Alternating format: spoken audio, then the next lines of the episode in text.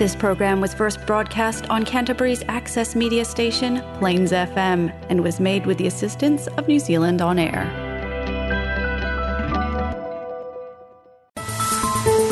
Need basic information on legal rights on topics like employment, consumer or tenancy issues? Then join Luke and Julia on Lawfully Speaking, next on Plains FM 96.9.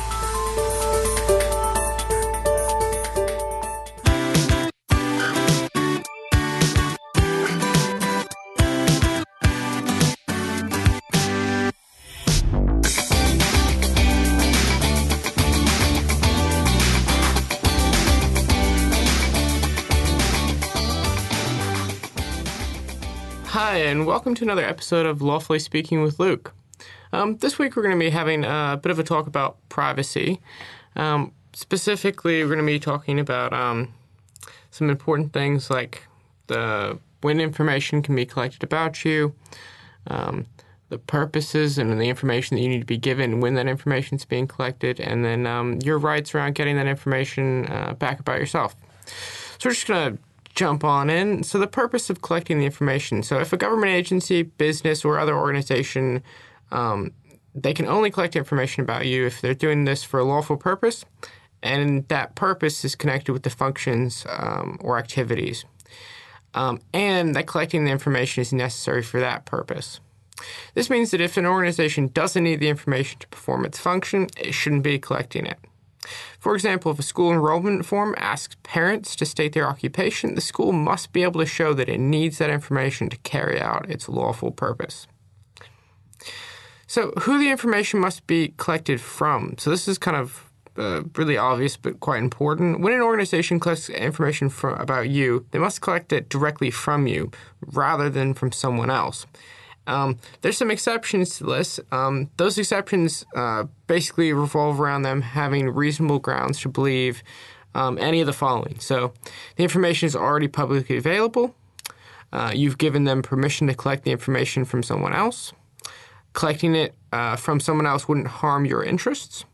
Or collecting it from someone else is necessary to enforce the law um, or to protect the government revenue um, or any court proceeding.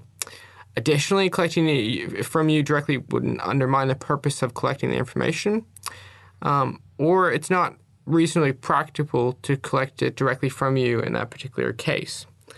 Um, there's a couple other ones. If the information won't be used in a way that identifies you, so this is um, specifically talking about uh, uh, large uh, groups of data where you're not specifically identifiable in that um, in that group of data. Um, specifically, that would be one of the exceptions.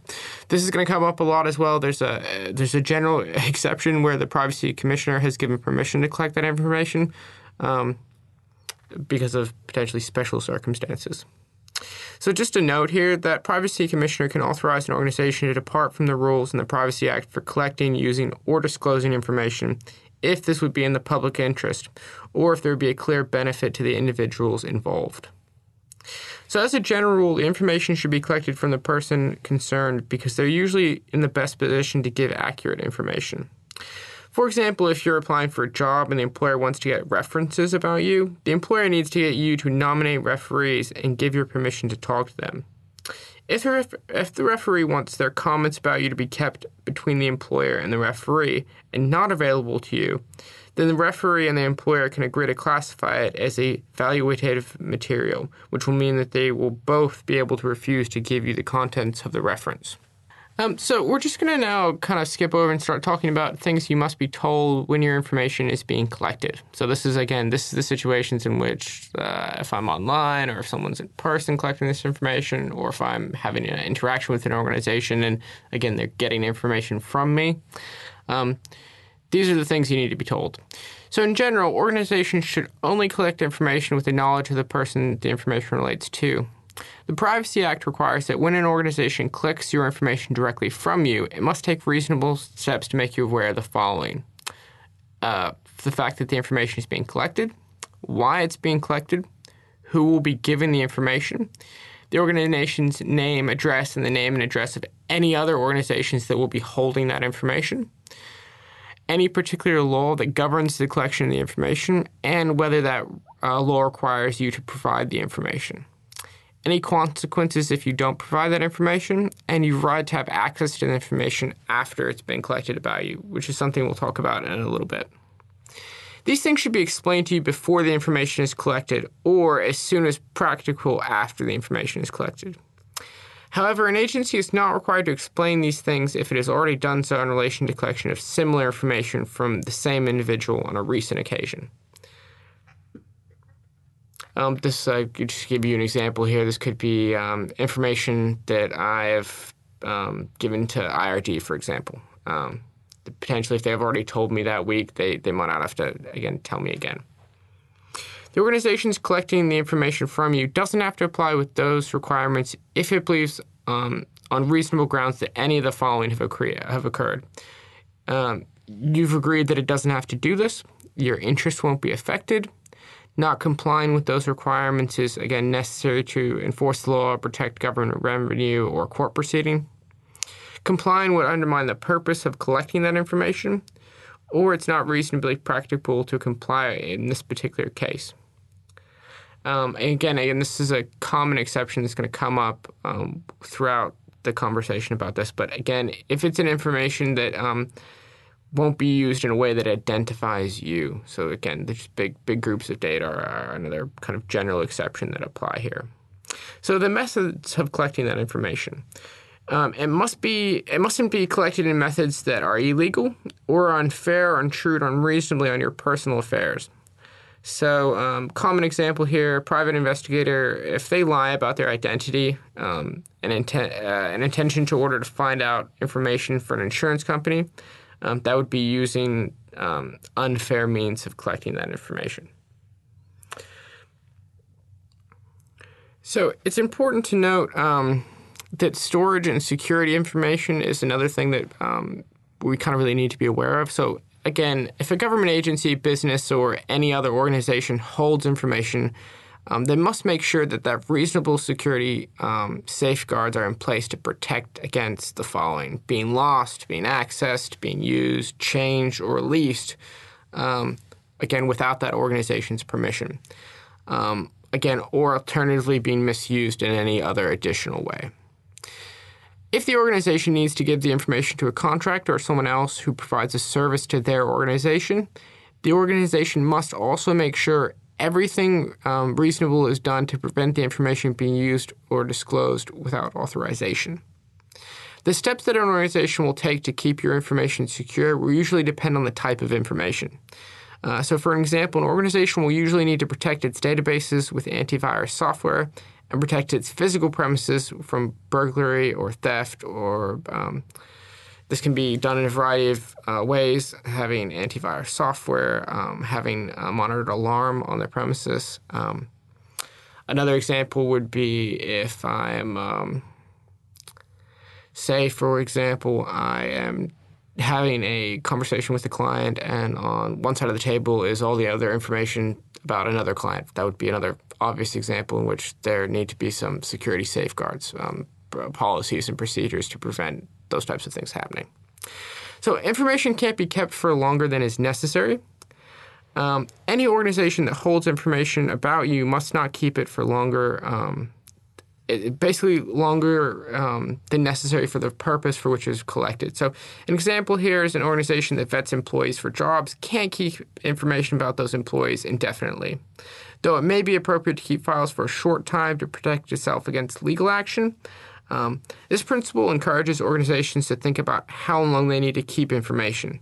They'll also need to take into account any specific laws that require information to be kept for certain minimum periods of time, such as tax information and health information. So, if they, if an organization wants to use that information, um, it must be checked to make sure it's accurate. So, a government agency, business, or other organization that holds information about you mustn't use the information or disclose it to others without taking reasonable steps to make sure the information is accurate, up to date, complete, relevant, and not misleading. So there are some limits on the use of uh, your information. If, if, information about you is collected for one purpose, it can't be later used for a different purpose unless that organization or person using it believes on reasonable grounds um, that the following has occurred. Um, that that information is publicly available um, and it won't be unfair or unreasonable to use it for the other purpose, or you've agreed to the information being used for that other purpose. Um, again, it's another exception, but basically, if it if it's necessary to enforce law or protect government revenue or court proceeding, another exception, or using it for other purposes is necessary to pre- prevent or lessen a serious threat to your health or safety, or the health and safety of the public or some other individual. The other purpose is directly related to the purpose which the information was originally collected. That's another exception. Um, again, totally um, very common, but if you again if it's for another purpose and you won't be identified in that information, um, that's another exception. In summary, information obtained for one purpose shouldn't be used for another purpose unless one of the exceptions, unless one of those exceptions applies. So, for example, if a retail shop runs competition and customers fill out a form to win a holiday, the shop shouldn't use the customer information for marketing purposes as well as for the competition. Um, if they want to do that, the customers would need to give um, information specifically being told that this would be done, and they need to have filled out a form, um, basically giving consent for that to happen. So there are some limits on giving out or disclosing your information. Um, it mustn't give uh, any organization mustn't give out the information to others unless they believe um, on any of the following grounds occur. So Disclosing it is for one of the purposes the information was collected for, or is directly related to the original purpose. Uh, the information is publicly available. You've agreed to it being given out. And then again, those other exceptions we talked about law enforcement um, to prevent, prevent um, or lessen serious threat to health or safety if you um, or the public or another individual or again, disclosing the information is necessary to facilitate the sale of a business as an ongoing concern, and you won't be identified um, if that information is disclosed. So, if the information is given out on the basis of a serious threat exception, it must be given to someone who's in a position to do something about the threat. So, for example, um, say I had information about a serious threat, and I, I decided to tell that information to uh, a news agency. Uh, it's it's very possible um, that might not be the right person to give that information to because they're not in a position to do something about that. Again, depending on what the threat is.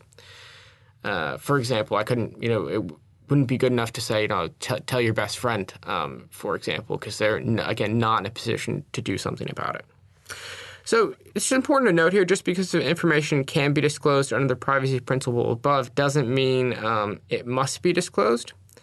And the only exception in which it must be disclosed unless is where the, the law requires that it be disclosed. So again, just because it, it can be doesn't mean it must be. There, there's a difference. So, for example, you might still be able to refuse to give out information, even if it does fall under um, one of those exceptions. It doesn't doesn't necessarily mean you have to if it does. So, using or distributing information that's been published online. So, this is actually something we need to be a little bit more aware of. Um, so, when sensitive information has been posted online or made public in some other way, other people who, you, who then use that um, or distribute that information could be breaching the privacy rules. So, the fact that the information had already been made public up until 2015 uh, gave others the right to use it or pass it on. Um, now, however, that's not the case. There's an ex- exception to the privacy rules has been tightened. Um, so there's also a requirement that the further use or distribution of the information isn't unfair or unreasonable. This means, for example, that if a government agency accidentally publishes sensitive information about its clients on its website, um, such, such as their medical history, other people could be breaching the privacy rules if they use this information for their own purposes. So, also, if a hacker obtains individual information from a government agency or business and posts this online, a blogger might be breaching the privacy rules if they then to provide a link to that information.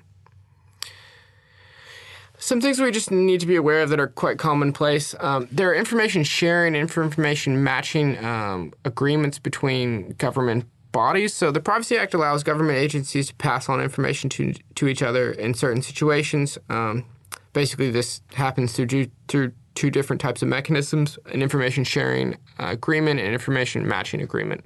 Um, just going to give you some examples here ACC, MSD, Department of International uh, Internal Affairs, rather, um, MB, um, New Zealand Transport Association. Um, these are all different bodies that will have these types of agreements.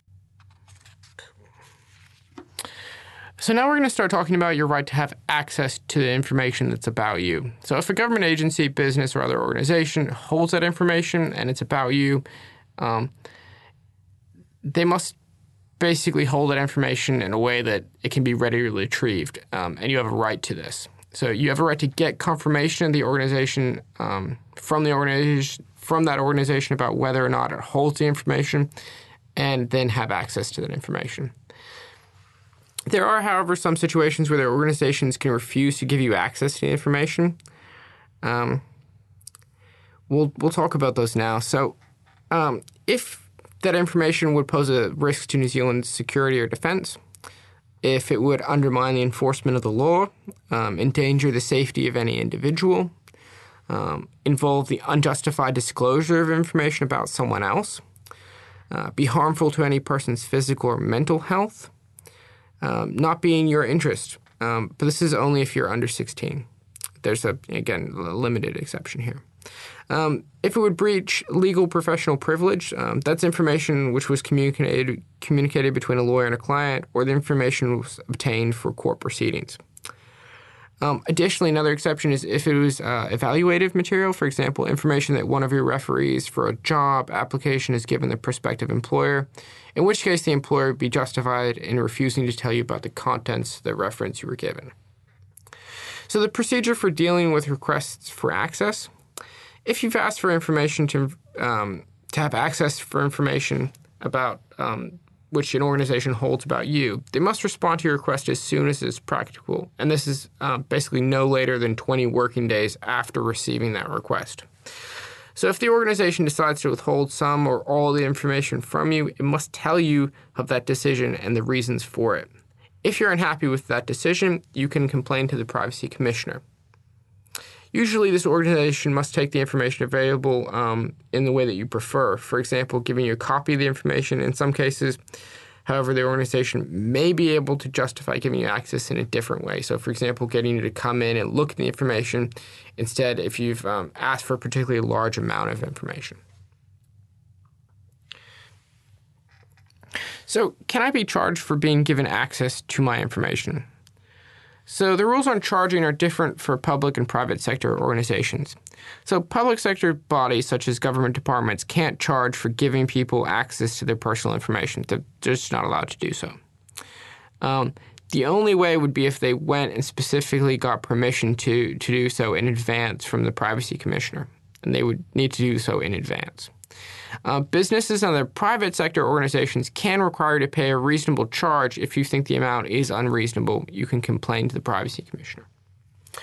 Um, so, for example, if I uh, uh, requested an immense amount of information um, from a business, um, it was my personal information. However, um, it was going to require printing off a, a, large scale. They, they might be able to charge me for something that, uh, again, as long as it was reasonable. So, how can you correct information which is held about you? If an organization holds information about you and you believe the information is wrong, you have the right to ask them to correct that information. If they disagree that information is incorrect and refuse to change it, they must tell you that that, that is their decision. So, in that case, you have the right to get information um, and for them to attach a statement to the original information saying what the correction was and you wanted, and that um, which was not made. So, for example, if information holder is a mental health service and you disagree with a particular diagnosis, the, which is in your file, you can get them to attach a statement from you saying that you disagree. So, this statement has to be attached in such a way that it will be always be read with the information to which you disagree with. So that's um, been a bit of a, a quite a quick dive into privacy. Hopefully, it contains some information that people uh, might not have been aware of, and um, hopefully was useful. Um, as always, I really appreciate everyone out there listening, and I hope you're finding these um, these useful in your kind of your day to day goings on. Um, again, thank you so much for listening. Cheers.